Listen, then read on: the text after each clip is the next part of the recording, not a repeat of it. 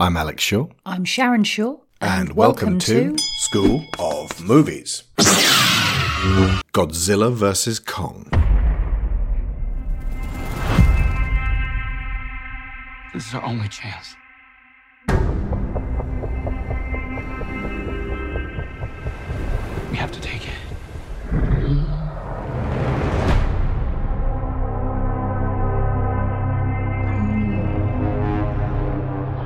We need Kong. The world needs him to stop what's coming. And this child, she's the only one he'll communicate with. I knew that they had a bond. She had nowhere to go, so I made a promise to protect her. And I think that in some way, Kong did the same.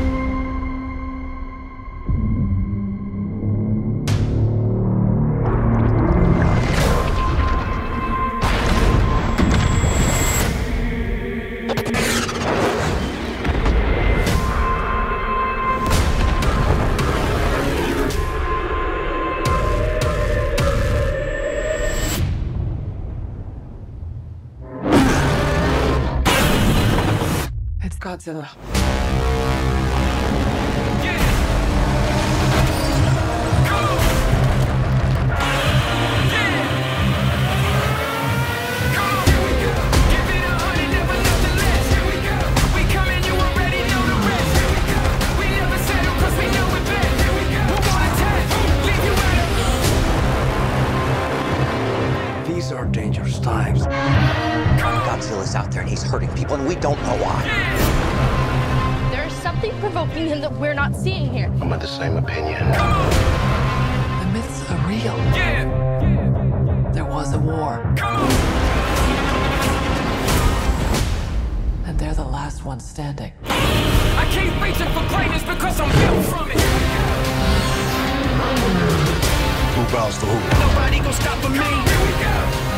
Kong bows to no one.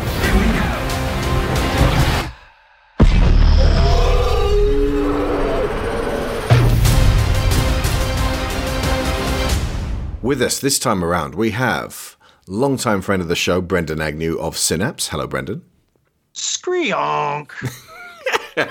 And kaiju expert, Dan Hepner of the Leftover Army podcast. Hello, Dan. I bow to no one. Dan and I have been planning this show since just before King of the Monsters when this film was announced, and we've been counting the gradually increasing days until relief. You can hear us on his show, Sharon and I guested, uh, coming soon. I'll let Dan tell you about what that is at the end. Now, this has been a strange series because it's it's remarkably accomplished from some points of view, and it's underachieving from others, and in some cases, it's flat out amazing. The original Godzilla in 2014 scored the highest of the films with critics, hitting 76% and making $529 million on a 160 million budget. Three years later, in 2017, Skull Island scored just 1% lower critically with 75, cost a bit more, and made a bit more. 180 million budget, 566 box office. Godzilla 2 King of the Monsters, which we recorded an immensely enthusiastic show on in 2019, seems to remain the favourite with a lot of fans of big monsters hitting each other, though the critics panned it with 42% saying it was boring and stupid. How these same critics found Gareth Edwards' murky, slumberous offering more entertaining and engaging, I have no idea, but that's how the critics responded. And the audiences also slept on it. It cost more than Skull Island, closer to $200 million, and it made less, with 386 at the box office. And that is why I had misgivings that we would ever see the follow up Godzilla vs. Kong. I just I didn't think it would see the light of day. If your series scores worse each time and becomes less profitable each time, it gets canned. That's how movie series work. For perspective, the Roland Emmerich Zilla film in 1998 scored 15% with the critics. Although, what can you expect if you include an idiot mayor modelled on Roger Ebert, calling him Mayor Ebert and saying, That's you. It cost $150 million. It made $379 million, which is not too bad back in 1998 money. Uh, no sequel for that thing, and it was loathed by the Japanese and considered an affront to Godzilla, although, much like the Super Mario Bros. movie, it has its ardent fans. So, like I said, this movie is a bonus. I, I prefer King of the Monsters straight out the gate, and, and that's because there, there are many more strengths that exist in that one. But I don't necessarily want to like deliver a laundry list of what this film lacks. Just that King of the Monsters went that extra mile repeatedly, and this one delivered kind of exactly what it was setting out to do. Although there are questions regarding what it might have been. Now, I've not actually looked into the the how of how this was made.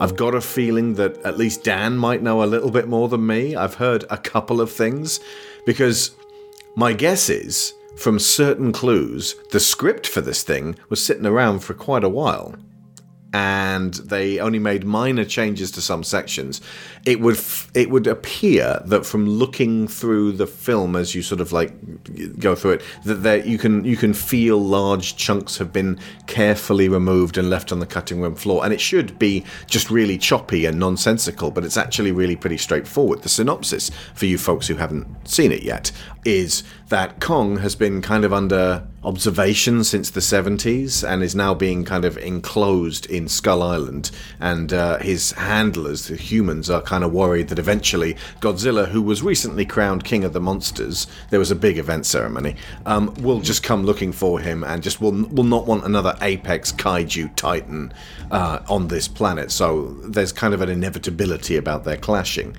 And they decide that after Godzilla's been trashing various areas with no real explanation, he's suddenly much more hyper aggressive. They need a protector, so they bring Kong from Skull Island in in a kind of way that in the past has always ended up far worse for Kong. Like you bring Kong away from Skull Island, he dead. Godzilla attacks him along the way.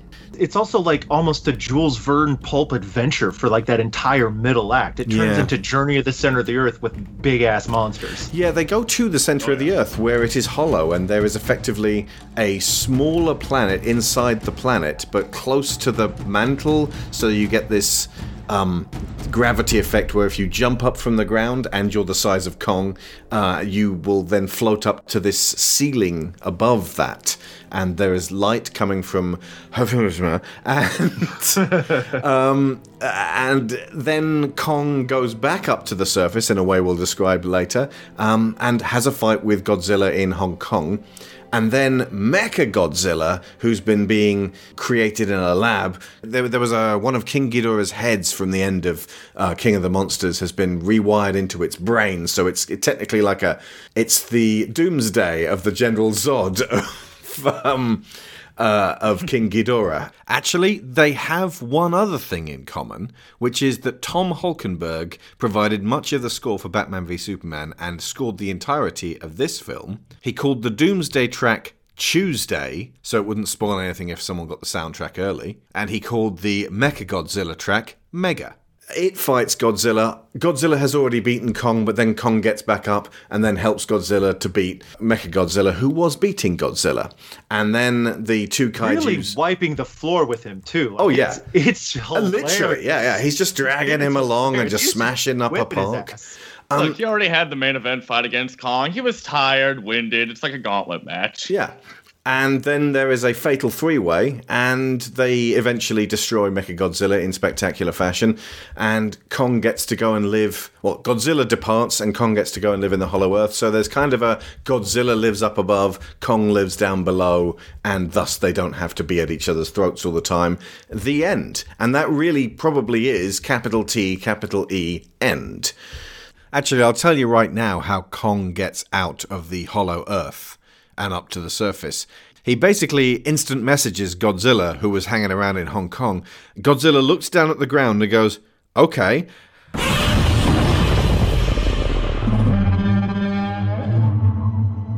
And burns a massive tunnel all the way down into the hollow earth, potentially hundreds of miles, throwing two very different pressures and atmospheres together. It's crazy if you start thinking about the physics of it. But it's a Godzilla movie, So I'm fine with it. So that's the synopsis. Does anyone know what also what what this was going to be or what was removed? Because I heard uh, um, Adam Wingard mention in one of the uh, interviews that there was a five-hour cut, which is another way of saying there was a work print with everything in it, and uh, but that he released the one that is the right version of itself for right now, the one that everybody would want, and we'll go into why this cut of it works for what it was intended. But what could it have been? What else was there? Anyone? Well, a lot of what was going to be in there is more just expansion, particularly with a bit more stuff with like uh, Bernie, Madison, and Josh, and then a bit more stuff with uh, uh, Walter Simmons and uh, Ren Serizawa, just kind of flushing their stuff out a bit more. And it was presumably cut for timing to shear this one down to a bit more of a under two hour cut. Yeah. The master it has to serve is everyone's been away from the theatres for almost a year in many cases and uh, haven't seen uh, a massive, massive event blockbuster for ages. So they wanted to make this Monkey Punch Lizard. They wanted to go with brevity, they wanted to go with lightness, they wanted to go with pace, and they wanted to go with not getting it bogged down. from what from what I can tell, like there's you can definitely see. I've seen this movie like three times now, and so I've started kind of like looking around the corners to see where things might have gone. Mm-hmm. And like there's some definite moments of like, okay, that was obviously ADR to patch together two scenes where like there was obviously going to be more stuff here between like Ren Serizawa being named Serizawa, Like you, th- obviously that's supposed to be someone's relative from a previous movie and there's like an entire narrative chunk of that that's just not present Yeah. um there's the the whole bit with um the storm that's in kong skull island they have to fly through it apparently comes in and takes over the island and rebecca hall's character makes mention of our meddling has already wreaked havoc on kong's environment so like there feels like there was definitely more setup involving that Yeah, and the, the fact that They the, get to the ship really quickly. the, so fast people who were living on Skull Island in uh, Kong, Skull Island. are gone. Uh, Jia is all that's left, and it's They're this, gone? This is some, see, you missed it. Yeah, one they're dead. line, one line. Wiped Rebecca out. Hall gets to say that they've all been wiped out. Wiped Yeah, out. The storm, the storm took them all out, except for her, and that's why Kong started looking after her because she's orphaned because of it. Right. Yeah, and and that's why they have that that dome because outside round. the dome, it's like you know we, we see the dome, and outside of it, it's always that that hurricane rain sort of thing, like that. Right.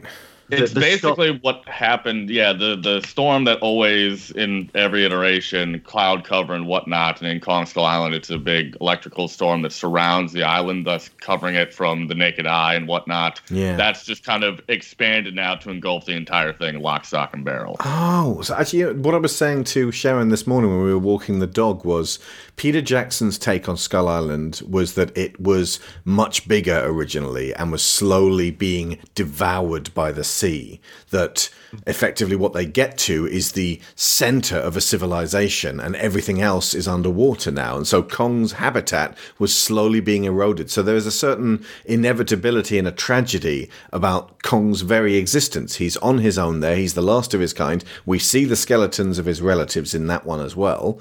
And he's melancholy. So it's and when Ann Darrow communicates with him, he's feeling the end himself. So, but when he gets taken off the island and exploited, that just speeds up Kong's extinction as as in this deliberate fashion and outlines quite how much of our meddling is responsible for uh, uh, destruction of the natural world. Luckily, in that one, all the natives were horrible racist depictions of uh, tribal folk, so uh, we don't have to worry about them getting swallowed up by the sea.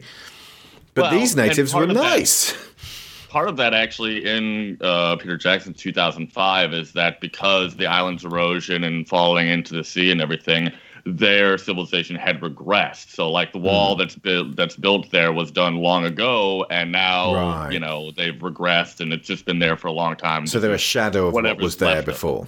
yeah, so they've gone savage because Hmm. like their lands, their crops, all that's gone. And they're human sacrificing to Kong, their protector, the one who can save them from the bad dinosaurs. it was unusual and well received to uh, see the uh, uh, um, native people in um, the, the 70s being shown as remarkably balanced and uh, you know they, they didn't have that the noble savage trope plastered on them but they were definitely self-possessed people. Yeah, there was there was definitely an emphasis on the the positive elements of the way they were they were choosing to live, rather than hmm. this sense of well they're really isolated, so they haven't got access to the technology that makes us really cool. yeah what was happening with this is it from everything that I've heard, Adam Wingard came in and he kind of like knocked together the story with the screenwriter. Right. And so it seemed like when when it came time to release this, because like obviously this came out it was supposed to come out a year ago. It was supposed Yeah. to be like March of 2020. Yeah. And I would be willing to wager if it had come out then it we might have had a movie that was closer to King of the Monsters, two hours ten minutes, Right. And we might have filled in a few of those of those holes. But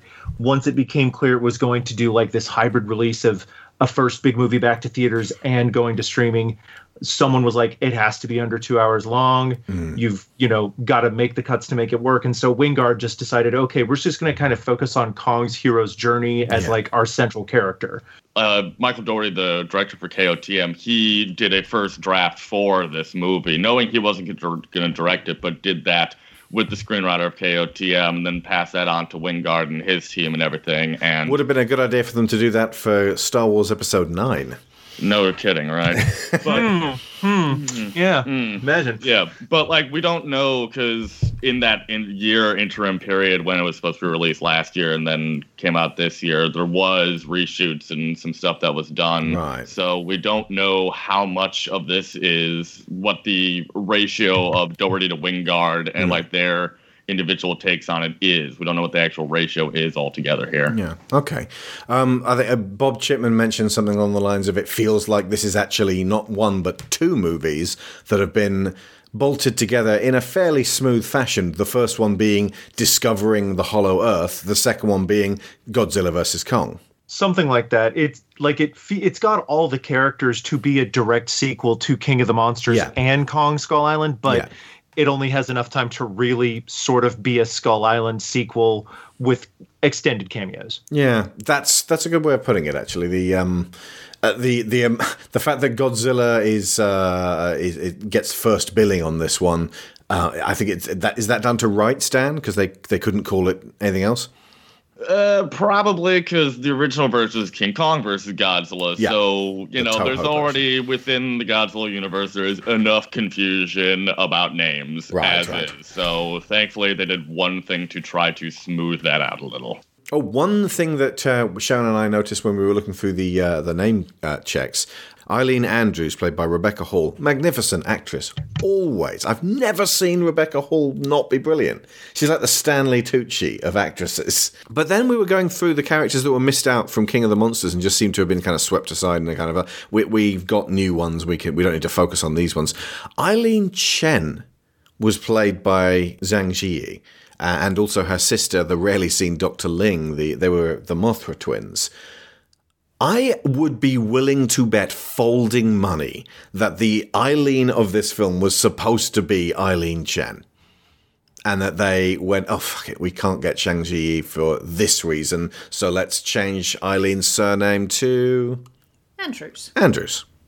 And uh, the spelling of Eileen in both cases is actually I L E N E, which is a very unusual spelling of Eileen. so it's not even just a case of both of them thought they'd use Eileen. Did anyone take that bet? Because I want my folding money. There's no way this is a mistake. Also, I believe uh, Zhang Ji was on the list of originally announced cast Right. and then um, Yeah, she was. disappeared, which a lot of people thought it was just that they'd filmed some scenes with her that Yeah. got cut. But I, I think you're onto something with that. And uh, it's it's a, a, a double edged sword, as are most of my criticisms about this film, because uh, to sw- to lose uh, Zhang Ji and and get uh, some uh, prominence for uh, an Asian female actor in a non martial arts capacity, which is important, uh, would have been a big win. But Also, she was great in King of the Monsters. Yes, she was, and it, it cements her further into this um, this universe.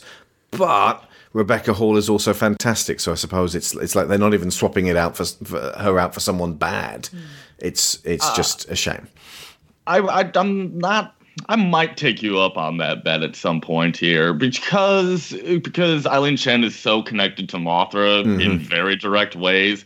I feel like yeah, there was probably a part of the script that would have had that that had her and her sister, and then something to do with Mothra in the movie. But then some point down the line, that got cut out entirely. Whether pre or during filming, I'm not sure, but. Mm-hmm.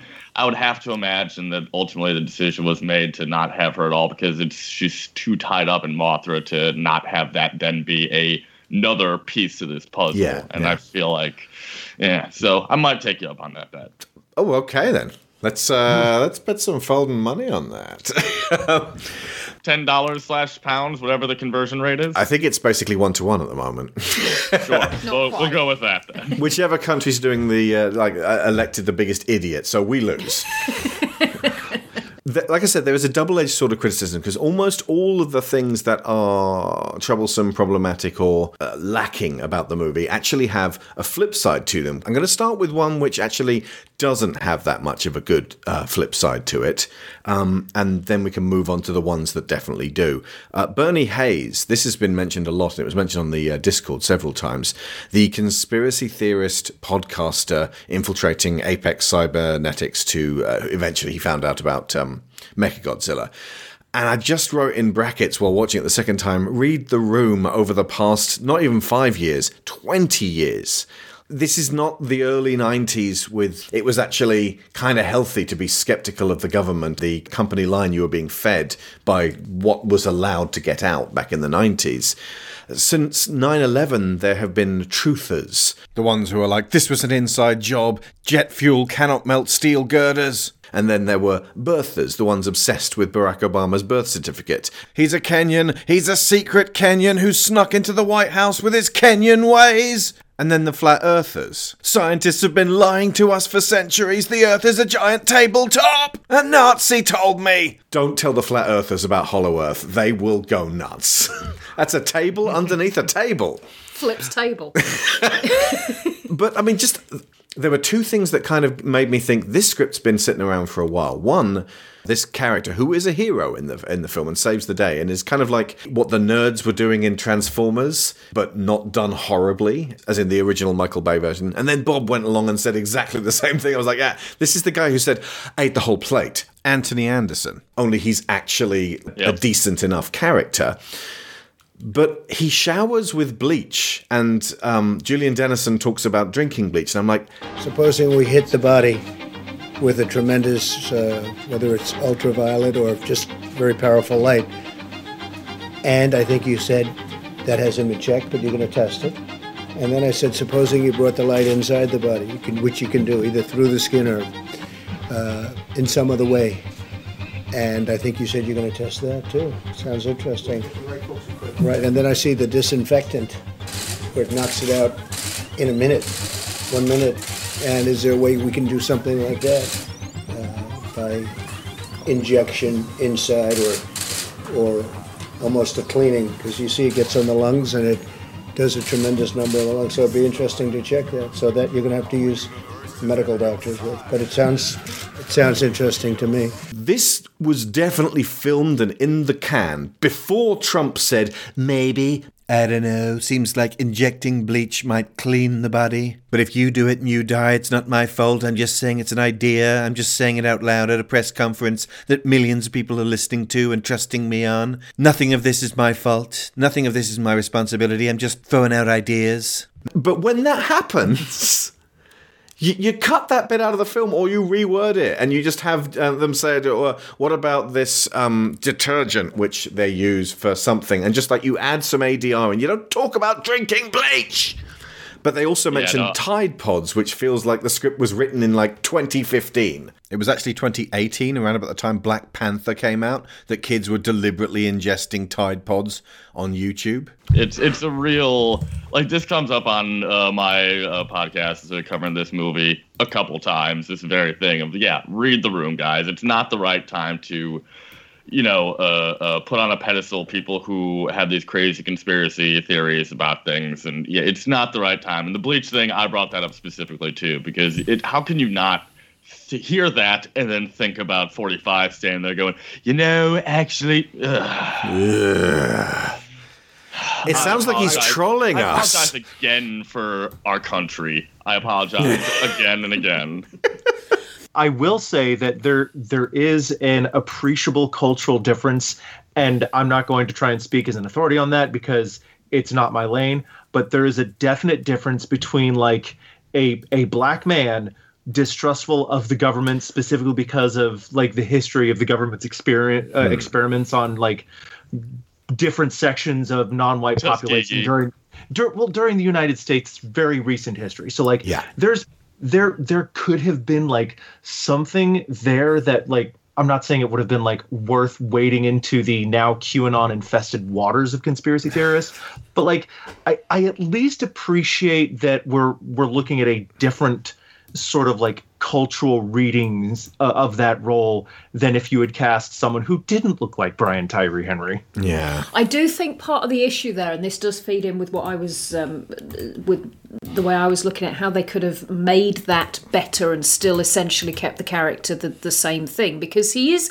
a pretty decent character and it's a, a good performance. I like his um, his energy with the kids and his um, dynamic with Millie Bobby Brown in particular is is really cool. He's funny, but he's not just the comic relief. Exactly, and that's guy, something yeah. that they could have worked with if they had, um, like the fact that in his opening scene he refers to himself as a whistleblower. If they had gone down that route instead of just the uh, the the stepping Mm-hmm. into the silly conspiracy theories, they could quite easily have made him more of a Snowden character who's been deliberately discredited in order that the, the truth that's in his research doesn't get out.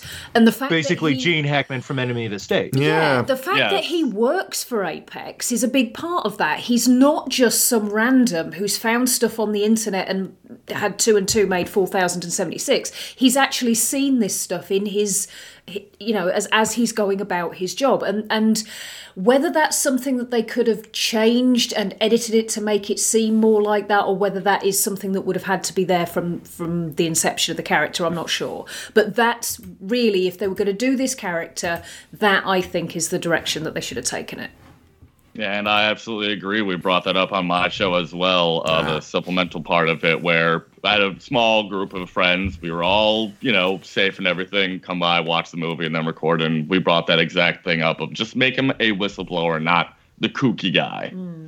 And if and if you wanted to go the the route of like having him be like a little bit wild with the conspiracy, like ha- build that into the character of like, yeah, I I put the you know crazy stuff into my podcast to get people to actually listen to it because now that there's giant fucking dinosaurs roaming around, corporate conspiracies are less sexy. So I've got to get attention somehow. You know, when he's actually talking about lizard people, and it's like, oh no, oh dear, hmm. no that, Maybe that not, That's a yeah. really good point Just you want this character nowhere near Pizzagate.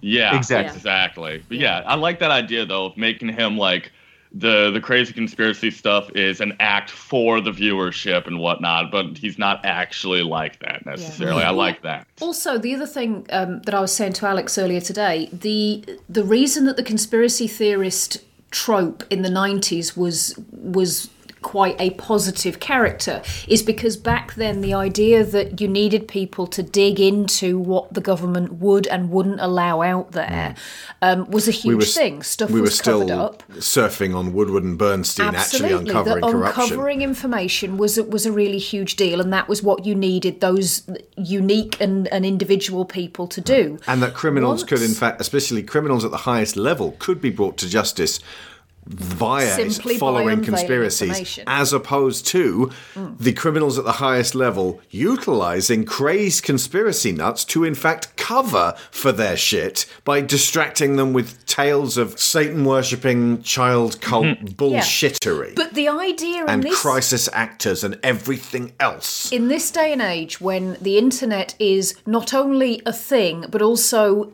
is is connected to absolutely everything that we do the idea that information is just the tip of an iceberg that you have to dig through to find the truth is just not the case what's actually happening is we get dumped with all the information and the skill these days is not digging for the truth it's sifting and filtering through all of the bullshit to find the stuff in there that is actually true. It's like you're doing a lucky dip, but all of the blobs are in fact lumps of shit, and that's the lies. Yeah.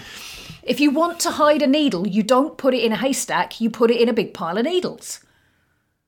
Thank you for saying exactly what I was going to say better than I could have. So yeah, we'll, we can leave off him because uh, we, we've made that point. And he, he is a good uh, uh, like the the central dynamic is of Millie Bobby Brown, who is wonderful as always, and Julian Dennison of uh, Hunt for the Wilderpeople and Deadpool 2, who is fantastic as always and got a fa- He's, got a amazing. great He is my. MVP, by the way. He was my favourite character in the whole film. He was brilliant. As soon as I saw him, I was like, oh, yes. But yeah, they're skittering around the place trying to find out what this uh, uh, company uh, is doing. And then there's the guy who's uh, kind of reminded me of a weak source version of the big villain uh, Xanatos from Gargoyles. I'm not that familiar with the Gargoyles that much, but do you get what I mean with this? Like he was. oh, that's perfect. Thank you. Okay, right. So he's kind of like an evil Tony Stark, but he thinks he's righteous, and he's created Mechagodzilla for what reasons again? His motives are cloudy to me throughout this whole thing. the, the bit when um, they, they've.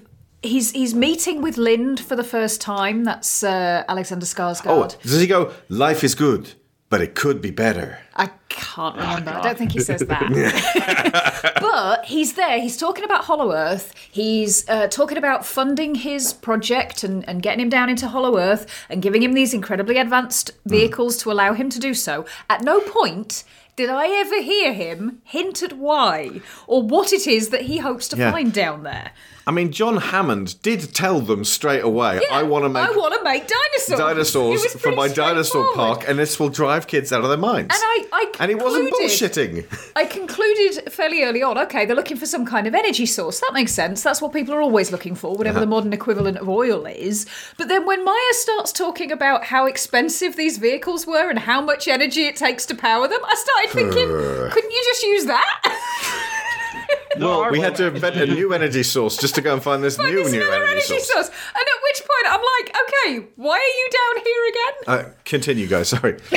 There, there is actually some very interesting, subtle stuff throughout the movie. Okay. my take on the character is that, you know, he's his line officially about Mechagodzilla is, and he does mention it, but not specifically to Lind at the beginning, is, you know, if we have this energy source, we'll be able to have something that can rival Godzilla and protect humanity. Okay. Which is his line. He keeps saying that, like, you know, to, to protect humanity from Godzilla and other Titans. But the reality is that he doesn't want humanity to be safe. He wants to be the one to save humanity. He wants that status, that moniker, that praise, and everything. 'cause That's he's a an very. Lex Luthor desire. Exactly. Yeah. Yeah. Exactly. But there's subtle things throughout the movie that kind of hint, if it's, it wasn't obvious from the get go of Mechagodzilla, but like when we're seeing when uh, Bernie's heading into work and we're seeing this commercial for Apex that's playing inside the Apex facility, which is creepy and a little 1984 esque, but it's talking about uh, robotics, artificial intelligence, uh, expanding the human mind, all things that end up leading to Mechagodzilla eventually. So there's a lot of he's tied. Seems like he's tied up all this stuff just to be able to get to the point of making Mechagodzilla. To then, you know, stop the Titans, kill Godzilla, whatever, so that now humans are again the dominant race. But more specifically, I am the dominant human. That sounds Yeah, like if- something that could have come off Emma Russell's theory that humans were a, a facet of the Titan construct, that, that humanity was the thing that was added to the orca in order to create the alpha sound. Yeah, mm-hmm. because we're we're a bunch of horny murderous carnivores, and just and I know not.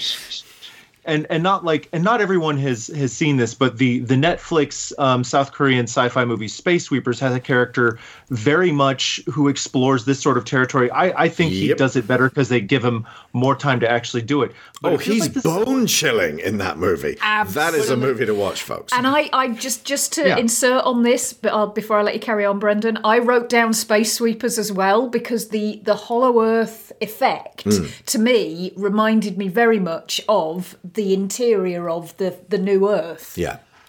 Exactly. Continue. And so and so like you've got like I I think Dan was absolutely correct. This guy, he wants to be the one to save humanity. He's got like images of him, it's like you know, you know, telling you, you know, Apex, we're not going anywhere, and neither are you. And What it's like a I want to, ass line.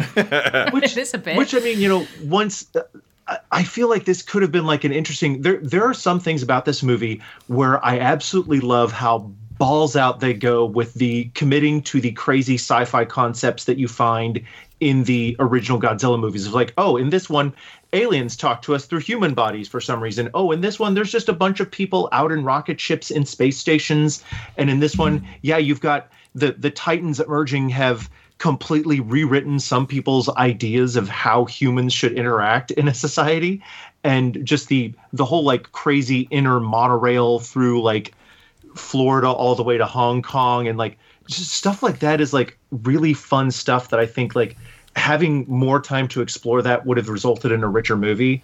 Um, but I I remain impressed that we can take little pieces of this and kind of like piece it together and like oh yeah this is the guy he wants to be the one to save humanity even for all that the movie is almost practically playing on fast forward for like at least the first half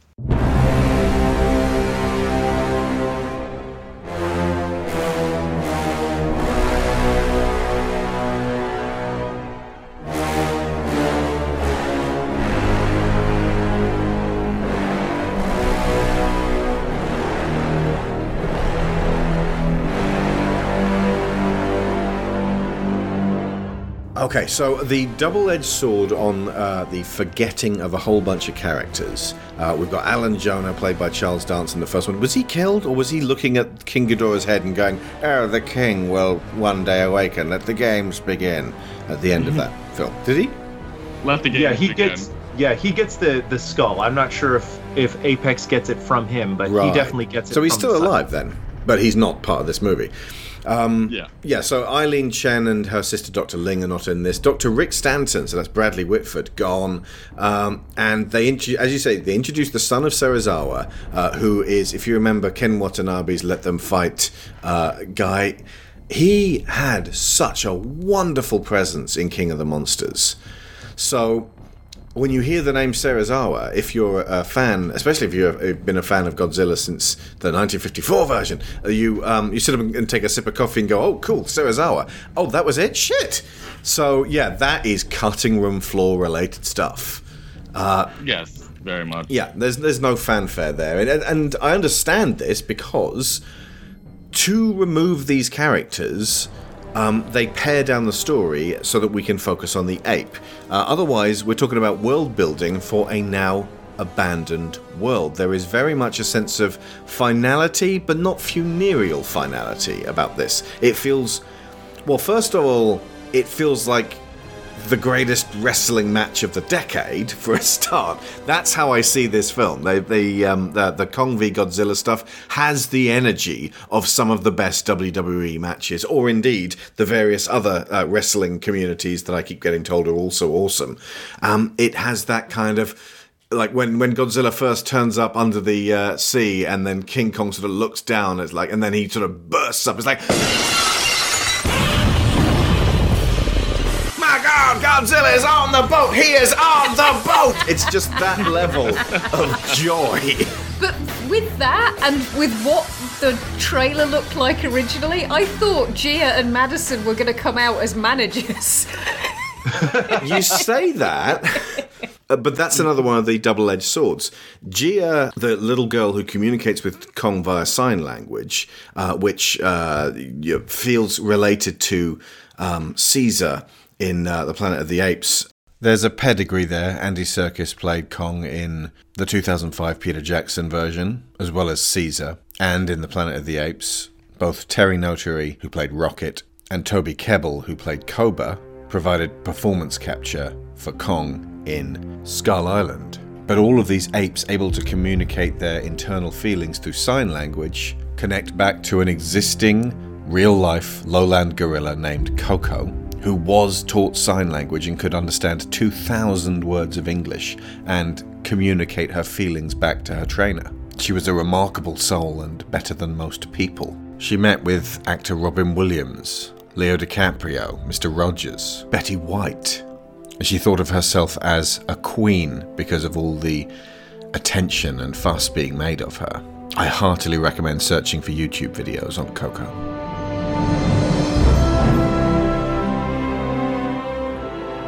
She was speaking from the heart, and just the idea of that connection to ourselves.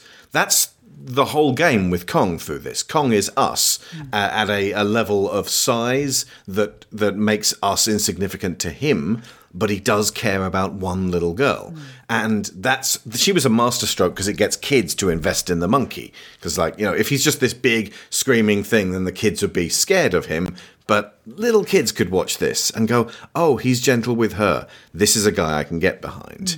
There's also, and I think you, you bringing up uh, Planet of the Apes. I do think the use, the the first sign you see Kong use very obviously and deliberately is home, which is the extremely poignant sign that Caesar uses when um, he's being left at the uh, the rescue shelter. Yeah, and it's his last words to James Franco. Caesar Yeah. is home. Absolutely. So I, I don't think that was an accident. I think they were deliberately trying to evoke that uh, that motion with that gesture. Caesar is the the lucky version of Kong. He gets to have his family and be with apes of his own kind and actually lead a life Yeah. and not just get killed the way that Kong always seems to in every other movie apart from uh, a couple of the, uh, the the the side appearances that the average person doesn't know about and Skull Island and this. Yeah.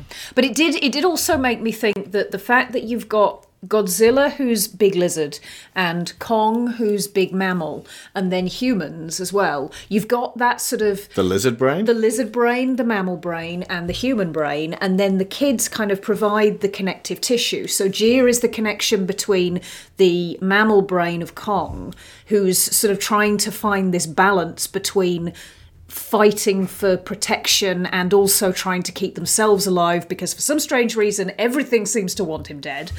Um, and uh, the godzilla's lizard brain basically just being about react just in, instinctively react to the presence of uh, initially they think it's kong that's setting him off but then it turns out that it's the presence of mechagodzilla the fact that Madison is involved with sort of the the conspiracy side of things does kind of give this there's, there's a there's an acting out of survival instinct going on there as well I think.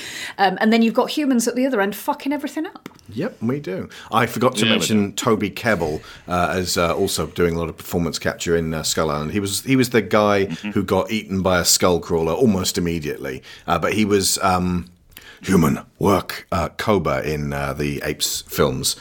Uh, Yeah. But from the sounds of it, they didn't actually use that much in the way of performance capture in this one, which is astonishing because everything ab- I actually said because we watched a documentary on Ray Harryhausen. Um, yeah, what was it called? Titan of uh, Monsters. Titan of special effects. Titan of Is that the Special one? Effects. That was Yeah. it the other day. Wonderful documentary, and um, I just felt like I. F- that while he was lamenting all the pew pew pew lasers of uh, Star Wars as he was entering his retirement age, uh, around about the time Clash of the Titans came out, I feel like Harryhausen would appreciate this film and a couple of other uh, films that show uh, animals like what a giant kaiju like Kong in repose and just those little moments of just quiet, not being on his own and being sort of scratching and wandering around and looking around. It's it's not the big action beats that make us care about him. It's the seeing that him behave like something that is most definitely alive and shares Yeah. a commonality with us. They do a very good job of giving us Kong in his normal at the very start of the movie. Yeah. You know, he wakes up, scratches his ass, takes a shower, gets his exercise in by chucking a tree through a dome. But it, they Kong's always been easier to for audiences to relate to. Obviously, ape, human, much closer than giant lizard, and yeah, obviously, and it's very good that they have the two kids, one on each side, to kind of give a voice to the kaiju. And you know that's something that these movies have done for a long time. Obviously, the Shobijin with Mothra is the prime example of it. So, like they, it's a good shorthand to keep us having some idea and giving us reference of motive for the creatures, while simultaneously also still reverting back to some of the classic tropes within the genre and previous examples of it. So it's a good job they do so. I do feel, unfortunately, that the Bernie Madison Josh thing is a bit superfluous for the most part. Um, I, I, I just wish there was more that they had more direct involvement in stuff later on, and at least you know maybe have Madison and Jia meet at some point might have been good. But That's what I was getting around to. Uh, Sharon mentioned that they're the managers. Uh, absolutely, one hundred percent. They are the human connection to those particular kaiju. And if Madison had in fact been kind of chasing Godzilla in the uh, past year or so and trying to connect with him you know, obviously, uh, in to some degree, still mourning the death of her mother. That's something really strong to work on, and that is technically there in the film. So she's invested in Godzilla, and Millie Bobby Brown was very excited to come back to this particular role. Uh, but Jia obviously has has known Kong, uh, I'm assuming her entire life, and is very connected with him. And the idea of Madison and Jia effectively arguing using Rebecca Hall's Ilene as a translator uh, you know, effectively arguing the toss between these two characters' right to exist. For, for the kaiju to be their avatars as, as to the actual conflict that's going on above them, and then eventually for them to, to team up. That's a that's a no brainer part of the movie. I'm I'm really surprised that didn't happen with these characters running about the place and ending up pretty close to each other, but not actually meeting. It would make sense, but you'd have to be kind of careful how you did it, because otherwise it might come a bit off like a Pokemon battle. You say that like that's a bad thing. it'd be a, it'd be a bizarre thing, not necessarily bad, but a bizarre thing. But I like the thought of yeah, if she had been in the interim period, uh, Millie Bobby Brown's character of Madison chasing Godzilla, kind of following him more closely. Yeah, that would have been a bit better off because then you could have had, and maybe this was something that was on the cutting room floor, presumably more interactions between her and Ren Serizawa once they kind of meet and they get taken to the Apex facility and whatnot. Yeah. And maybe there's an argument there of like, you know, they both lost a parent to Godzilla, more or less, and maybe have them, I don't know, clearly they're on different sides of the how they feel about it, and that might be a good mm. conversation to show. Especially since they have um, Ren Serizawa have that, oh, wait, do we want to use the energy source? We don't know how it's going to interact with the mech. Yeah. Maybe I'm the voice of reason here, and you shouldn't do this, Mr. Badman. Mm. And then Mr. Badman's like, no, I'm Mr. Badman. Do the thing, make the science. Did I mention that I'm super wealthy? And I'll remind you folks again that trillionaire is underlined in red. It's not a word that exists or should exist. Anyway, however, again, they're serving the master of spectacle and they're effectively giving us a joyful wrestling match. And while the, the the two kids i mean ultimately it's certainly not that there were time constraints but as you say the, there is there is the vague feeling of it being uh, a bit like a pokemon battle but the the other side of it is ultimately a you know a, a haughty white girl telling a, a girl of color of native descent how it is and uh, under that point, ultimately, Madison's going to have to back down. Mm. I mean, they yeah. they do use the kids to good effect with regards to the theme of the uh, the the relationships with the kaiju and with the with the titans being a generational thing, which was started with the exploration light exploration of the Mothra twins in King of the Monsters, mm. and here you've got the presence of Serizawa, we presume his son or nephew or somebody who is related to him, uh, Emma Russell's daughter, um, Jia, although we don't know directly who her parents were, she is of the the people who were protected by Kong, yeah. and uh, Maya Simmons, who is the daughter of Mr. Badman. Maya could also could have been done with a lot more characterization. She was just yes. sort of along for the ride, and then she was like, "Right, I would just like everyone to know that I am evil, so I'm going to start doing evil things." Oh no! Boom! And I'm dead. But and it was almost like Kong just grabbed the car and went, "No, we're not doing this." Her initial performance was so good. I was like, "Oh, they are really going to develop her into somebody." Oh, she's gone. Okay. see also, um, see also Sally Hawkins in King of the Monsters. You're like, "Oh, she's fantastic." I can't wait for. Oh, she's dead. Yeah. now, yeah. now the way I, I really. Oh, really actually, this like, is the, this is a heritage of the series. You got oh Bryan Cranston. I suppose he and his son are gonna, he's dead. they do do that. Well, and then they have John Goodman. It's like okay, John. Oh, John Goodman. Goodman he is fed. out. he's dead already. Yeah. Well, I mean, mind you though, Brie Larson and Tom Hiddleston. Oh, they're gone. They're just they're gone. They, they've got, they've gone elsewhere. Like I mean, come on, bring bring them back. Like played like by Jamie Lee Curtis and you know someone British who's the right age. I don't know. John Like Cleese. Daniel Craig. There you go. John Cleese. Ooh, maybe not John Sure. Cleese. Hmm. I just wanted a Fish Called Wanda reunion. But one thing I really appreciate about how the how the film uses its um, human cast is while they don't use, especially Millie Bobby Brown and like the younger, like if we'd had a bit of a Stranger Things energy with the teams meeting, that would have been really cool. Yeah. But the the way they use Millie Bobby Brown's team as like the detectives trying to find out what's going on is it does at least keep you emotionally invested in Godzilla, even though be, to bring it back to you talking about this being a wrestling match, his role is to be the heel. He's the asshole. Oh, we yeah. like Kong. We're introduced to him. Godzilla's the one who's making trouble. It's like, no, Kong's just trying to help us out. You know, you're getting in our way. You're screwing up our ride, and like, you you want to root for Godzilla to like not be a bad guy who needs to die, but you you know you definitely like are are in Kong's corner is like no I want him to you know I'm more invested in his story hmm. and so they Speak do for a fairly well okay I mean it, it- the the the movie is very clearly trying to like put Kong first in terms of like this is the Yes. the emotional through line and and I do feel that we're able to have Godzilla be kind of an asshole but still not be completely different from the more heroic Godzilla that he is in the previous movie and I I As think that might- is commendable As one might say, he's not 100% a dick. right I don't know if this was actually being voiced here, but Godzilla himself is somewhat ill served by a movie that focuses uh, so much on Kong, and then when it's not on Kong, it's on the humans. That Godzilla effectively turns up when it's like, okay, action time, and cue Godzilla.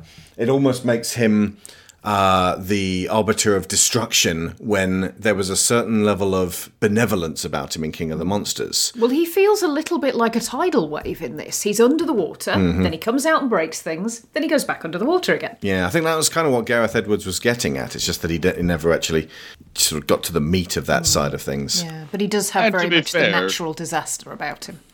To be fair, whether he's been a good guy or bad guy, that's pretty typical for Godzilla movies in yeah. general. Is like he he's either a bad guy and he's throughout the movie causing problems, or he's a good guy and shows up when it's time for fighting. Yeah. Yeah, I, I just I liked the fact that in uh, King of the Mon- again this is just something that's slightly lacking uh, in in this one. In King of the Monsters, he he just seemed like a a presence that was definitely out there, and when he turned up, you were just gonna cheer. Whereas in this, when he turns up, you're like, oh no, like bad. uh, But at the same time, like. Like it's it's kind of a yeah, it's a slightly different cheer if that makes I'm sense. glad you're here, but try not to tread on anything important. Yeah, and there was a definite uh, Pacific Rim sensibility about the actual fights when they get to Shanghai in particular for round two. The sort of the pink and green and blue light and it's sort of bouncing off each other. And um, I remember one of the uh, responses for, to, to the first trailer was, "Gee, uh, magic stuff. I don't know," and it's like. Give the monkey something. This thing can fire a plume of nuclear blue breath, not only up into the sky, but he can bore down to the hollow earth to create a little warp tunnel. So that when Kong comes up, it goes, Also, it's not magic. That is very carefully crafted. That is made out of a monkey bone and a Godzilla spine thing. He is using the tools and resources that are available to him. Give him a break. I love that it's not absolutely obvious that that's what it is. You have to think about it a little when you're looking at it, and no one ever says it out loud. Yeah. But then when Godzilla charges it with his breath near the end, when they're both going up against the um, uh, mecha, it's uh, it's that moment in the Avengers where Thor whacks Tony with lightning. Power at 400% capacity. How about that? or it's Iron Man deflecting his his beams off of Captain America's shield to just like wipe mm-hmm. through a line of something or other. Bingo, yeah. Absolutely. But that, right, that feeds into the thing that kept kind of getting to me a little bit and Mhm. I, I enjoyed the way it was put across but I there was a there was a conclusion I was hoping would be openly discussed and it wasn't. And from the beginning of this there are um, a handful of references to the idea that the titans are rivals that they that the alphas in particular will fight amongst themselves for who gets to be in charge.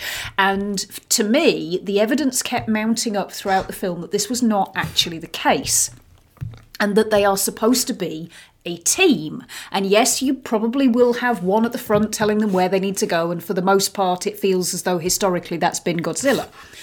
But the the the axe with the Godzilla spine that then becomes the key for the beacon. That beacon's not a weapon. It's a it's a phone call. It's a pager. Hey, Godzilla, we need your help down here. That gorgeous motif of the the Godzilla.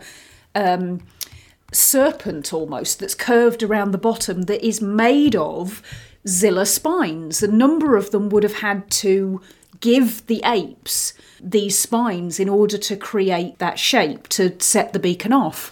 I feel kind of like what sparked the idea that they might be rivals in the first place was the fact that when uh, Ghidorah turns up, obviously they are all fighting, and you know Rodan goes over and sides with him because he's a Starscream. whiny little git. Also notable by his absence.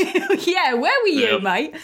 Yeah, I said uh, while we were watching it uh, that uh, Godzilla was actually having problems with Kong at some point, and you know if he was going to call for backup, Rodan would just make some slimy comment about new phone who dis, just to get out of actually having to pull his weight. Absolutely, which is yeah. why he's not there. Grover Dill is never going to throw a punch. Let's face it. Yeah, he's just going to lean out from behind Godzilla and shake his fist. Indeed, Yeah. but but the whole point with uh, Ghidorah was that he didn't come from Earth; he came from somewhere else. So that He the, unbalanced everything. Exactly, the opposition that was going on in King of the Monsters. Um, I felt like somebody needed to Hmm. conclude in this that that wasn't going to happen. It is kind of there insofar as what I said before about the harmony of Godzilla above, Kong below. Yeah, it's it's there. It's it, there are there are visual hints, and you can piece things together from X Y Z. But I just I feel like there were conversations and and.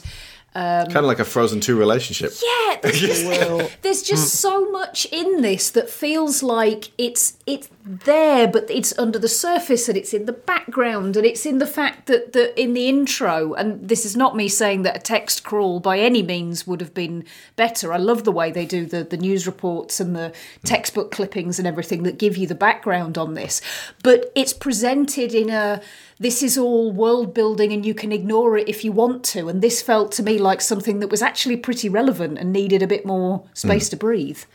To get to, to lay down a thesis on the film, even if they weren't going to continue the world. Mm.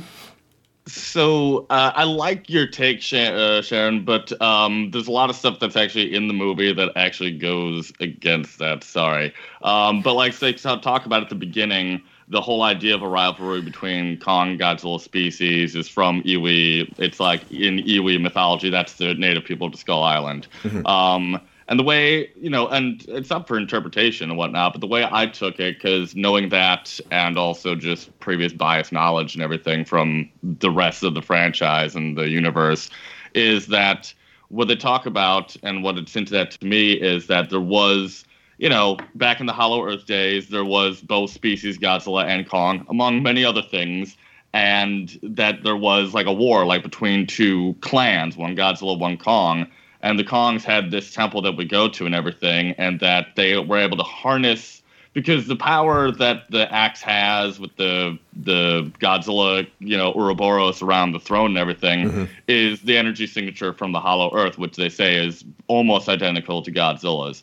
And so I feel like what is, what we're hinted at with like the axes and how there's three of them, you got to put them in there, and it's kind of like a charging station for your phone. Is that is that it's they you know throughout the wars between the two clans they figured out that hey if we take this and put it here it'll actually charge it up and that'll be more effective a weapon against them but then eventually the kongs lost the war against the godzillas and then they were driven out of the hollow earth and that's why skull island is where Their retreat. kong yeah it's the, the last bastion that's like the hollow earth to them and that the generations Ah. remaining kongs lived on there for however long, and now Kong's just the last one of it, and Godzilla's the last one of his, presumably, and so on and so on. Like we can pretty much um, like not even have to speculate anymore. If they've closed the lid on this universe, and they probably will, uh, then we could just make up any all kinds of fanfic at this point. Yeah. I have a particular admiration for versatile headcanon. So rather than battering people with your theories about how things absolutely must be, it's like, you know what? As far as I'm concerned, Prometheus didn't happen. But Alien vs. Predator did. There is a difference in the fights this time around, which actually is kind of refreshing, but it does make it a different perspective. I was wondering why Godzilla seemed smaller this time, because he'd always uh, he'd been shot from beneath, and you get a lot of human eye view of him. And of course, it's because Kong's eye to eye with him, so you get uh, quite a few sort of like mid shots of Godzilla's like head and neck, and he's just sort of scowling right up in, in Kong's face if anything, it doesn't make, Godzilla look necessarily much smaller, but it makes the buildings look smaller. It's like you're you're more sort of watching this fight from Kong's perspective. I've never seen Godzilla go down on all fours and just come charging forth like an angry crocodile, but he totally did here. And seeing Godzilla effectively beneath the camera, and Adam Wingard was doing all kinds of crazy shit, just like fly, like swinging this camera up and over and round to give us a real kind of breakneck sense of of the an immense amount of distance being traveled in a very short amount of time, which also made them seem a bit bit smaller because from the perspective of humans they're moving slowly, but from the perspective of them they're moving at regular speed one of the ways I think he he used this to to his advantage was um, that that moment where you're talking about where Godzilla goes down on all fours and it's and he's just like I'm fucking done, dude. I'm just going to uh, I'm just gonna like crocodile the shit out of your ass and like because you're so used to especially in this this franchise of seeing Godzilla from the ground level or yeah. from like you know maybe a, a little ways up you're you're not used to looking down on him. When he's doing that it feels off but also he's so clearly wrecking kong's shit like it makes it feel off and also wrong and scary. Yeah no i agree. This was uh, why I was uh, like, it didn't just feel like a retread of, or, or like a shallow diet version of um, King of the Monsters. It was doing something different, but more like an encore after a victorious mm. um, symphony. Yeah. Like, it was like, okay, so there's there's a couple of other things we'd like to get done, and here they are. And it's it's because there was so much kind of build up towards King of the Monsters, and like the build up played for the few who loved it, and then it's like I, I feel like they they sort of they made the encore into something that actually just regular people could come and see without any without any prior knowledge at all. There's there's a couple of bits in here that seem deliberately calculated to make it easier for people who'd not seen any of the earlier stuff. Yeah. So just a, a, few throwaway comments when Madison races into the tent to talk to her dad at the beginning. Mm. You get a quick capsule review of what happened at the end of King of the Monsters, and yeah. he even says to her, "Why don't you give your old dad a break?" Just to make it clear. Yep, he's her dad. He's her dad in case you didn't know. Yeah. It's very much kind of like if you take a music group and their individual albums have there's a certain you know rhythm to it and ebb and flow from song to song. But this is more of like a greatest hits album you know yeah. where it's like you don't get that same complexity between throughout the entire album but it's and we've hit all the things that you know. Yeah i described this as dessert. Like i think it's a mm, really yeah. good dessert. It doesn't outstay its welcome. It provides like it's exactly what it says on the tin and it's like a version of that that you don't necessarily expect to see. I really think basically turning this into sort of a, a pulp adventure like thing both fits for Kong because going to a weird place where there's weird creatures because you're looking for something is very in for Kong. Mm. I, I think it works surprisingly well. Um, but I I I agree. I, I think it feels like not necessarily an afterthought, but it definitely feels like a this is the the aperitif or you know this is the this is the palate cleansing you know to this this is not like the main course. So actually that makes it seem like the original godzilla was the soup at the beginning and there you were just served it in this giant tureen. You're like oh god there's loads of it. I'm, I'm going to be so full by the end of it. Like i just Do I have to drink it to, to do eat do I eat it all? It's like, oh yeah, you must eat all the Godzilla. Oh, okay. And you get all the way through it. And a lot of people were like, you know what? I'm full. I don't need to come like. Some of them came back for Skull Island. A lot less of them came back for Godzilla too. So that means that Skull Island's like the spicy chicken appetizer after that. So, you know, it's just like this one's gonna be fun. And Samuel L. Jackson in that definitely gives you that like that that sense of kind of a peppery um uh, you know, enlivening it after there was no real strong feeling in the original Godzilla after I think after there's a tragic beginning in that one, and Bryan Cranston suitably, um, you know, screaming with with uh, uh, sadness. But then there's no real strong feeling in the rest of the film. But in uh, Kong in Skull Island, there's this like burning vengeance in Sam Jackson's eyes. He's like, "You killed my crew. I now I will kill you," and he he kind of becomes this Ahab. yeah, the Ahab that uh, that Kong has to be like, you know what? You came onto the wrong goddamn island.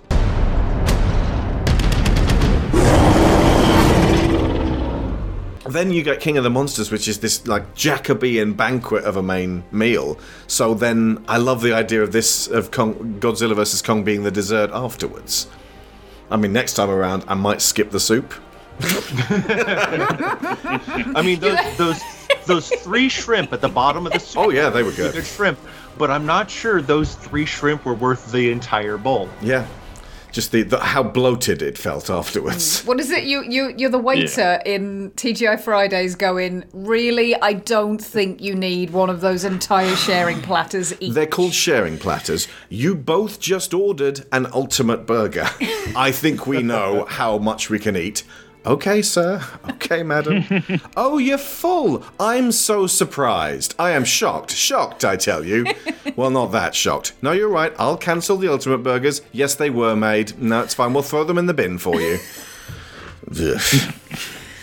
But to to go back to the way they they use the the like the that they're kind of like wrestling matches, the way they use their environments are like you know you don't have anything that's necessarily the equivalent of a cage match but the way they'll confine characters in some ways hmm. and hinder characters like you get a complete inversion of like their first conflict kong is obviously at a disadvantage because Oh, yeah. he's first he's waking up from a dope nap and he can't swim as well as godzilla and in the second one you've got godzilla not ever having to really look up in his life all that much to you know kong using the the city which I, I like that Hong Kong, like the the infrastructure, like in our part of the world, is not nearly as good as it is as we like to think it is. And so, like seeing Kong like climbing on the buildings in Hong Kong and being like some of them being like very large, I kind of like that. It's like, oh yeah, different. You know, not everywhere is as fragile as the area in Boston next to next to that stadium, hmm. but but you you get to see like you know more aerial stuff and like Kong almost does like you know a good version of Legolas jumping on the collapsing bridge from from The Hobbit. I'd almost completely like- forgotten that sequence. I edited it out of my version of The Hobbit. Continue. That's because your version would have only good stuff. Um, but but yeah, the, they'll they're very smart. Like aside from the fact that they're approaching this in a much more like fisticuffs heavy way, which is good for a change of pace. Like they're really canny about how they use their surroundings. I, I did like the um, the sort of the the over the shoulder, almost parkour camera, just running up behind Kong as he sort of leaps up and over and around the sides of the buildings. And again, the light shows in this, uh, the color from the Warner Brothers logo onwards is just dazzling. And oh, it's Tom Holkenborg on the music as well, isn't it? Yeah, he and it's really good. He's amazing. I mean, Bear McCreary did a fantastic job in King of the Monsters, but Tom Holkenborg is swiftly becoming one of my top five composers, especially going right now. And um, yeah, there's a real kind of like driving, rumbling kind of. It's got a Mad Max energy. Let's face it. It does, and then it gets like a little bit synthy when you get into the middle of the Hollow Earth, Mm, and like he goes just a little bit off the map. It's really, it's like it would be easy to imagine the guy who did Fury Road just doing another very industrial thumping drum stuff. Yeah, since the tribal That's also well, especially since that's a lot of what we got out of his work in Zack Snyder's films. But this this feels appropriately big without just being, you know, all all noise.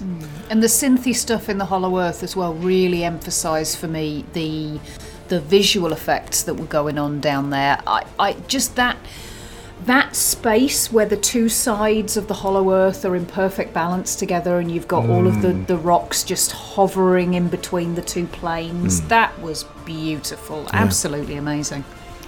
I could have spent um, an entire movie just dealing with the Hollow Earth side of things. So uh, yeah, the what we got was uh, just this fleeting glimpse of this incredibly beautiful, untouched place. And ultimately, uh, anytime I see a place like that that mankind hasn't yet gotten to and started drilling for oil or cheese or whatever it wants, it, it's, it awakens something inside of me. And I just I feel much more lively in my soul. And uh, this was it was a joy to watch Kong feeling the same because you never get to see Kong happy. He well, he's No. somewhere where there are not that there are no boundaries because obviously the Hollow Earth has edges, Hmm. but that he can run across at his own pace and not worry that he's going to hit Yeah. coast.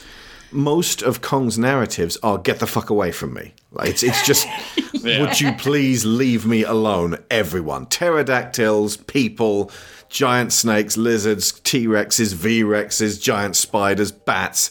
Everything wants a piece of Kong. And now a robot lizard? Are you shitting me? That brings me to my next question, though. Uh, let's let's round up because I mean we've pretty much done most of the movie.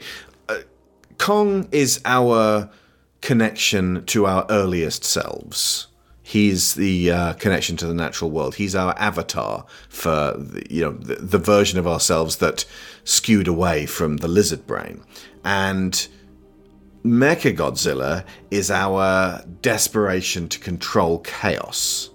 Correct or good reading? Or Uh, yeah. I would yeah. say in this like case, that. especially considering Ghidorah is the one that you know the, the two heads are used for the control unit, and then inside the robot, which if it's not obvious to some people, that's what happens: is that Serizawa gets fried and Ghidorah reawakens inside of it. Yeah. And the fact that what I was saying He's before like, "I'm about driving now." You, you're using the Ghidorah head, which is something that is not of Earth. Hmm. That that you, I think you're absolutely right. That represents our desperation for AI, our desperation for space travel, our urge to reach beyond what our human selves have. But it's the cautionary tale of trying to Yes. get there too fast Yep. without really working out how to make it safe. Absolutely, you're using Yes. something that an alien left behind.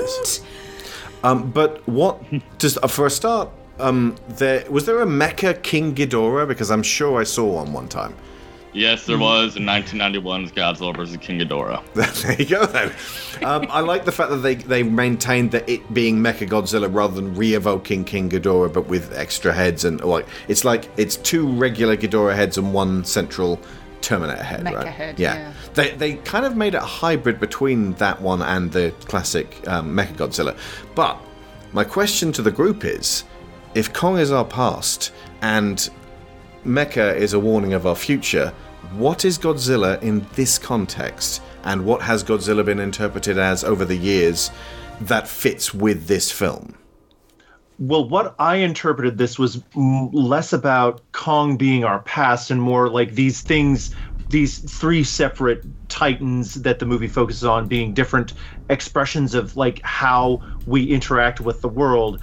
And the way that we interact with the world when it's Kong is it's these these wonders of the natural world that sometimes they need our help.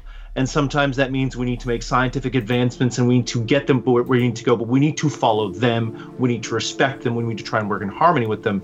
Mecha Godzilla is when you try and take this sort of thing and weaponize it and corporatize it and profit and like make it for profit. And that just turns into something that only, you know, that just begets war and death and weapons of mass destruction and things that will eventually spiral out of your control. Hmm. And then Godzilla is like he's just the hurricane, you know, some the forest fire is sometimes the forest fire comes in and like more growth happens later. You know, they kind of hint at that a little bit in areas the Titans have visited in King of the Monsters. Hmm. But like, you know, you kind of get out of the hurricane's way and hope that it leaves you alone. That's definitely a way, and th- these movies have kind of uh, done gone a bit more to that, and you can get a glimpse a little bit more of it from Pacific Rim. But uh, Alex, as you were saying, of Kong being the past, and Godzilla being the cautionary tale of the future. In that respect, I look at Godzilla in this particular case, based on what you were your setup there is he's the check and balance of when you move too fast, like Ian Malcolm would say about you know wielding genetic engineering like a kid who found his dad's gun. Godzilla is the fuck around and find out. yeah. That's a very eloquent way of putting it. Don't make robots out of the alien skulls. Do you want Pensacola? Because that's, That's how, you get, Pensacola. right? I really like. I really liked and appreciated the few exchanges that Godzilla and Kong had. I was hoping for something a bit more, like not exactly a fist bump at the end, but kind of a, like almost a, like something approaching a back pat or, or, or something. You wanted this scene at the end of uh, Jurassic World where Blue and the T Rex have that weird little conversation. yeah, like what? No, no, no. What you no, you you need the end of Fast and Furious Six, where the Rock goes up and he and he steps up next to Vin Diesel, but he's not looking at him. It's like not bad for a cop. Never thought I'd trust a monkey. it's like How No, about that's what- family? Honestly, I was just two seconds off saying that exact same thing, man. We're simpatico. Indeed. But I, I do think the way Godzilla actually ends up behaving, he is kind of doing that grumpy dad thing. Don't make me come in there, because if I come in there, I'm cracking skulls.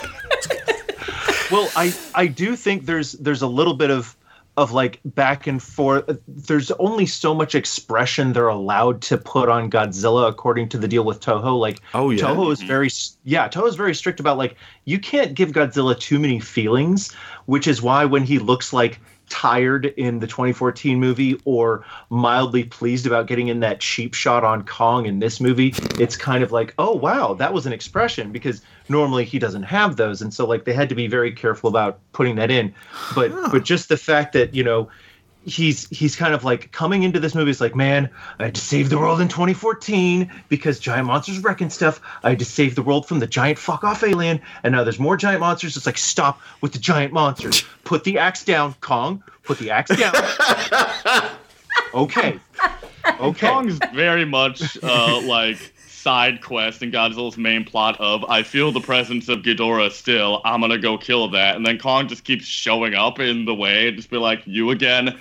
All So right, let's deal with this. So translate the bit when Godzilla has Kong down on the ground and just roars into his face, and then Kong halfway through just goes, "Oh, for fuck's sake!" Ah! and roars back, and eventually Godzilla sort of sits up and goes, Well, it, it's about That's humbling more of a him. like, yeah. Yeah, like um, this is um, uh, the the other Brendan um, who was who was on the King of the Monsters show. Like his read is that Kong needs to be humbled because you know the the world is bigger than just the the stuff that he knows, and so like he has to be willing to make room for for other monsters in it because every other monster Kong's ever come across is just like, well, you're dead now, and there there are some who are going to punch back a little bit, and so Godzilla's just like, no, stop pushing this fight, stay down and and Kong like intentionally lowering the axe is like it's it's almost character growth. "Nice."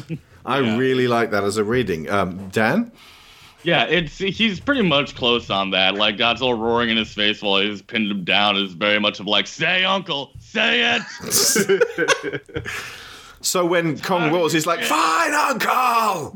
Exactly. it does- Godzilla has a smile, be like, "There, that wasn't so hard. I'm gonna go deal with this that I was here for the first Hmm. time." Uh, It is notable that Godzilla doesn't then just kill him like he would anyone else. But it does it does give the feeling a little bit that Kong is young. That he is if if humanity are the tiny children that keep fucking everything up, Kong is the teenager. Which is Yeah. that's it's strange in terms of how he's been depicted here because he is very much a sort of a middle-aged Wolverine version of Kong. He's Yeah. got some salt and pepper, more of a beard look that they gave to Caesar in the third Apes movie, Mm. And he's got more scars, and I loved it when he had to slam his shoulder back into place. I've literally done that with Abigail. I love it. Just on that subject of the, the colouring on his fur and the scars as well, I did make a note about how impressed I was with the, the visual texture that they managed to give them both. Effectively, when you think about it, they are dealing with two massive dark grey creatures, Mm. but they managed to Hmm. make them, you know, they, they have different. Um, you know, Textures? textures, and, and Highlights. The way the light, exactly, yeah, the way the light hits it looks very different all the way through, and it just means that when you're looking at those things, and obviously you've got all the sort of the vivid colours that are going on around with them anyway, but I just really like the way they managed to distinguish between them and, and make it very easy to to see them as real rather than them just becoming this sort of shadowy mess.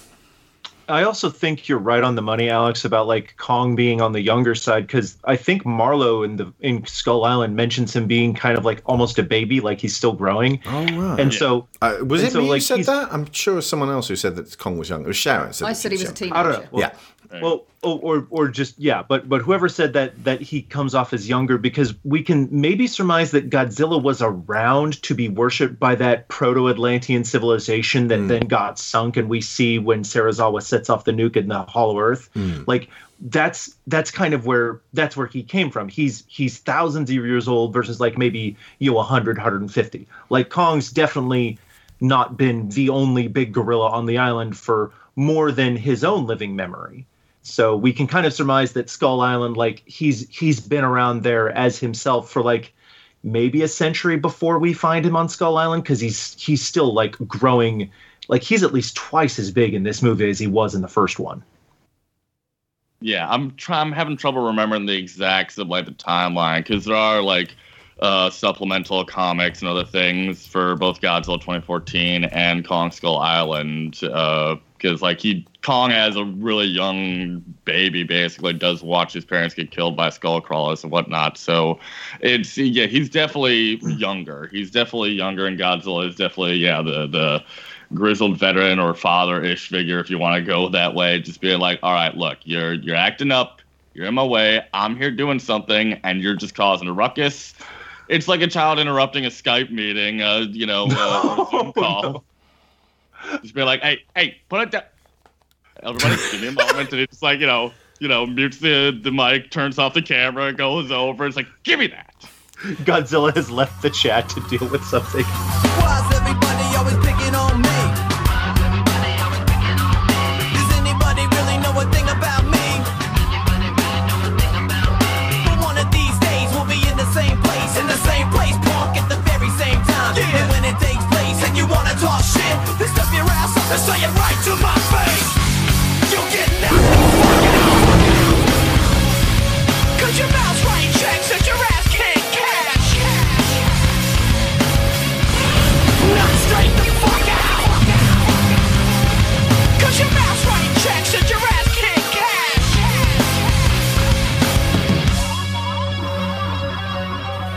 Oh, I, I honestly, I look forward to the next phase of let's try kaiju movies with huge budgets because it'll happen again at some point. I mean, frankly, I feel like Marvel will have a go at it. Maybe Devil mm-hmm. Dinosaur will meet. I mean, they could do the Savage Land at any point. And it'll then Fox will be like, "You mean we could have done the Savage Land at any point?" Not at any point, only when it was funny. I mean, I'll say though, I'm not sure that. I mean, there's a good chance, but I don't think it's entirely certain that this MonsterVerse is done because there it has been last week or so this big outcry and hashtag continue the MonsterVerse, and there ha- it's been getting some traction, and because of the box office success, quote unquote, in a COVID age still. That it's uh, you know doing really well on that matter, and also is not being panned by critics. I feel Okay, like now I'm like Hawkeye in Endgame, going, "Don't give me hope." I know, right? Look, if anybody's saying "Don't give me hope," it's me for Yeah. this genre. But yeah, I mean, it's possible, and I'd love to see. I'd love the, for there to be more, and for this to continue on because I I have ideas. Well, I'll say this: like it's it's already been like more successful in China than than King of the Monsters was, and for all that it's almost certainly not going to break any records for the series domestic wise, like just the the optics of this being the movie that like restarted audiences going back to movie theaters, like that's already that's already a notch in its belt. It's So- got goodwill as well. I mean, the, the amount of like excitement generated for it online with that monkey punch lizard for weeks and weeks before the uh, before it was released. In part because that's all there was. Yeah, But still. yeah. And, and that's King of the that's- Monsters came out like just after Endgame. No one gave a shit. But that's the other thing that they've they've got to be taking into account. This made about the same money as King of the Monsters, you said, yeah? Not far off. Yeah, it's We like domestically know- it's close. Right. Yeah, we so, also don't know what like the how much the studio got for the whole HBO Max deal either. Indeed. So, So, that's something that, that they they will be factoring in behind the scenes, but we don't necessarily get to see. King of the Monsters was 386. This made 357, although Right. it's still got a tail on it. Exactly. It's still Yeah. out there. And the other thing is they have got to adjust for pandemic for it Yeah. to make the same money under the circumstances where very few people are going out. It didn't even get a release in numerous countries because they there's no point. The cinemas are all shut. For comparison, another huge blockbuster that had every reason to uh, to do fantastically, Wonder Woman 1984. Ugh. Um, like ig- ignoring what we actually feel about the film itself, like it's a high-profile DC release, uh, two hundred million dollars, and it made one hundred and sixty-six million. It And that's lost. internationally. It lost thirty-four million dollars. So uh, ultimately, the, the Kong vs Godzilla looks a lot healthier in terms of continuing that. I mean, there will always be more DC films, but this one was always much more of a question mark. And there's always something else to consider is that, and this is always in my expectation, you're never gonna with these kaiju movies get a billion dollar movie. The the Yeah. market, the the the culture and the genre is not large enough to generally make that much kind of money. Superheroes, Marvel, DC, that's pretty ubiquitous. I mean, especially now these days, but everybody's grown up reading some form of comic book. Mm. Not everybody has watched a bunch of kaiju movies. So I've always sat there and been like, yeah, yeah, people are saying, oh, this, you know, KOTM bombed in the box office. I'm like, no, it made a profit, just not a ton of profit, Mhm. but it made a profit. And like you look at, you know, uh, Godzilla movies from Japan, how it's released, and, you know, those don't even get international releases. And a lot of those still, you know, some of those have still lost money and this franchise has continued anyway. So, you know, I feel like just because of the you know UK and the US and everything, our expectations of like box office and what like Metacritic and Rotten Tomatoes and so forth provides a unrealistic expectation for this particular genre. Yeah, So agreed. Jurassic World made a billion dollars. Those kaiju's are small. we can offer you so much bigger. right. Yeah, but but we remember Jurassic Park being a really good movie, and Yeah, so any movie that has Jurassic Yeah. in its name gets an extra fifty million dollars on mm. opening weekend. Here's your choice. True Do you story. want one kaiju that's a thousand feet tall or a thousand kaiju that are a foot tall? Compies? No, I'll have Godzilla, thank you. I tell you what, if they do not continue with this Monsterverse, and I know they won't because it just doesn't have the brand recognition, but I would love to see a Gamera remake. I know that Oh, the yeah, we- ones we saw weren't the- that long ago. We saw the 90s Gamera trilogy. I was saving that for the end, so that's Oh, that can be I do now. Uh, we saw the 90s Gamera trilogy on Dan's suggestion uh, the other week. Uh, we They were on uh, an Arrow video sale where we could rent them for like a buck or buy them for a f- three bucks and it was like i'll just buy them great so you get these lovely arrow transfers and um they it's a, it's a Dan. Do you want to tell tell folks at home why G- the Gamera trilogy is good? Can you fit it into a minute? Uh, yeah. First of all, we're talking about the '90s, not the show era of '60s and '70s. Those are terrible. Don't watch them.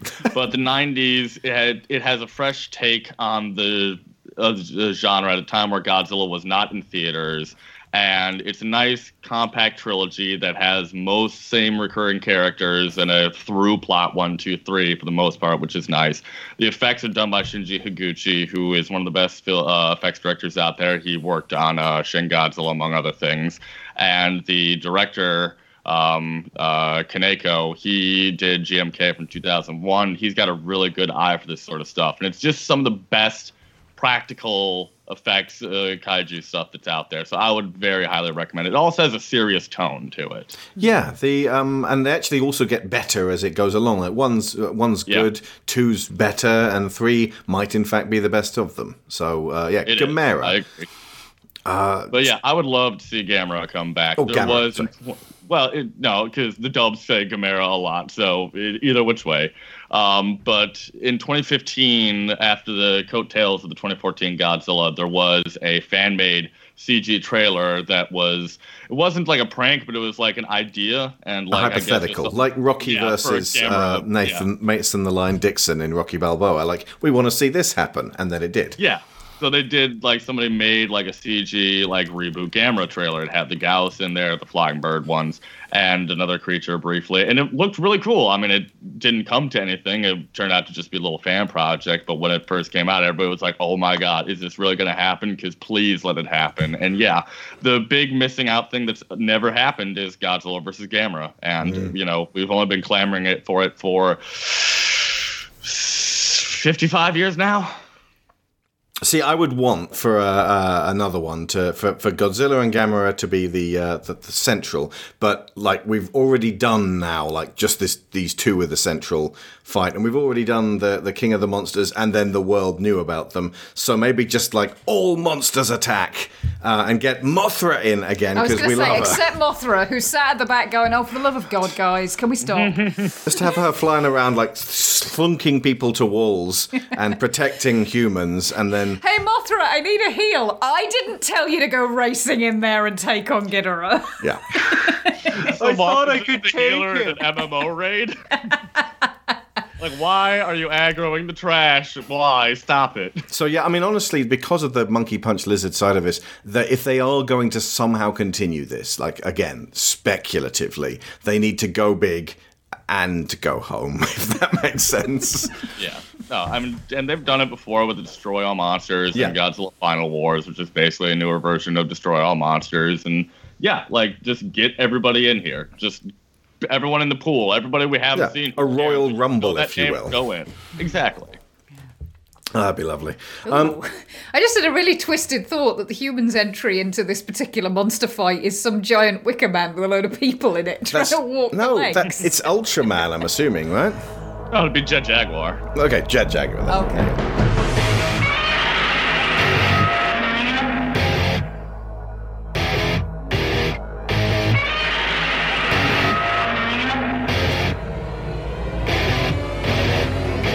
School of Movies is funded by Patreon. We are kept going by you, kind, supportive people at home. Thank you. And our $15 sponsors get credit every episode, so a special thank you to Aaron Lecluse, Abel Sabard, Alex Outridge, Angus Lee, Benjamin Hoffer, Brian Novak, Cassandra Newman, Chris Finnick, Christopher Wolfe, Kieran Dashler, Connor Kennedy, Dan Mayer, Daniel Salguero, Dan Hepner, Dave Hickman, David Sheely, Duran Barnett, Finbar Nicole, Frankie Punzi, Greg Downing, Jameis Enright, Jesse Ferguson, Joe Crow, Joel Robinson, Johan Clayson, Joe G, Kat Esman, Kevin Vahey, Lorraine Chisholm, Mark Luksh, Matthew A. Siebert, Matthew Webb, Michael Haskell, Sarah Montgomery, Tim Rosensky, Timothy Green, Toby Jungius, Tom Painter, Trey Contreras, and Valencia Burns. And if you're at the $5 level on our Patreon, then this week's quick review, which we're now calling After School Club 45 minute rewatch of the Marvel Cinematic Universe, is Captain Marvel.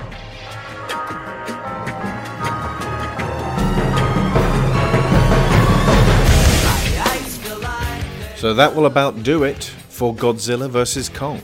We hope if they ever meet again, they'll be buddies. Thank you very much to our esteemed guests for giving us a great deal of expert kaiju perspective. Before we go, where can you point folks in the direction of the work you're most proud of? Uh, start with Brendan.